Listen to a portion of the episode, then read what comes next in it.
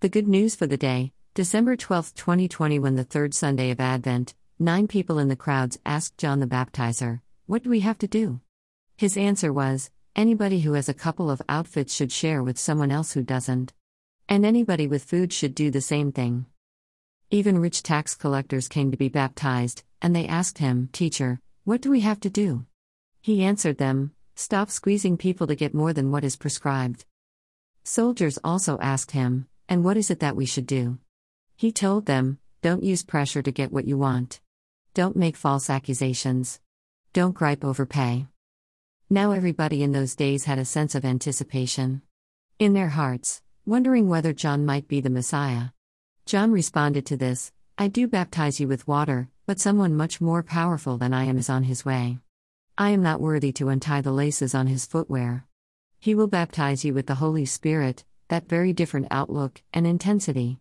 His sorting tool is in his hand to separate out the harvest piling up on his threshing floor, to gather the grains of wheat into his barn, but worthless chaff he will burn away with unquenchable fire. Exhorting them in many other ways, he preached good news to the people. Luke 3. We followers of Jesus come to a gospel text like this not to prove how good we are, how right we have been, and to be vindicated in what we do or have done, but rather to find it as a challenge to all of that. Maybe we are on the right path, maybe not. John, an outsider whose intense preaching has attracted attention and many visitors, is preaching to you and me about repentance. Repentance means you break free of your bad habits, assumptions, and beliefs harmful to others. Ordinary folks ask John what to do. Be generous and share, he says. Okay, so we ask ourselves to see if we are generous and share. Then tax collectors. With enforceable laws, they can demand money from others, money whose skim is making them rich. The challenge? Perhaps, like these tax collectors, we demand something from others that means real loss. Maybe not.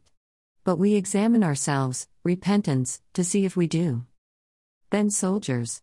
Whether Russians in Berlin in 1945, Americans in Abu Ghraib, or Pol Pot's soldiers in Cambodia, soldiers take brutal advantage, terrible pressure, on the defeated and weak. We assess ourselves, the way we view disadvantaged people. Do we help people instinctively, treat everyone with equal respect, and offer real support to people defeated, sick, disabled, poor, or depressed? The final words, John comparing himself to Jesus, remind us of the spiritual revolution in your soul and mind, a cleansing fire, a drowning out of your old life, your arising to a new one, every day. It is the Spirit, not simply this or that good deed that keeps you alive, and keeps you away from the angry soul so many of us are. Sunday, December 12, 2021. The third Sunday of Advent. Good deeds are doorways to the spirit world. We followers of Jesus have a heart which sees and hears another world then.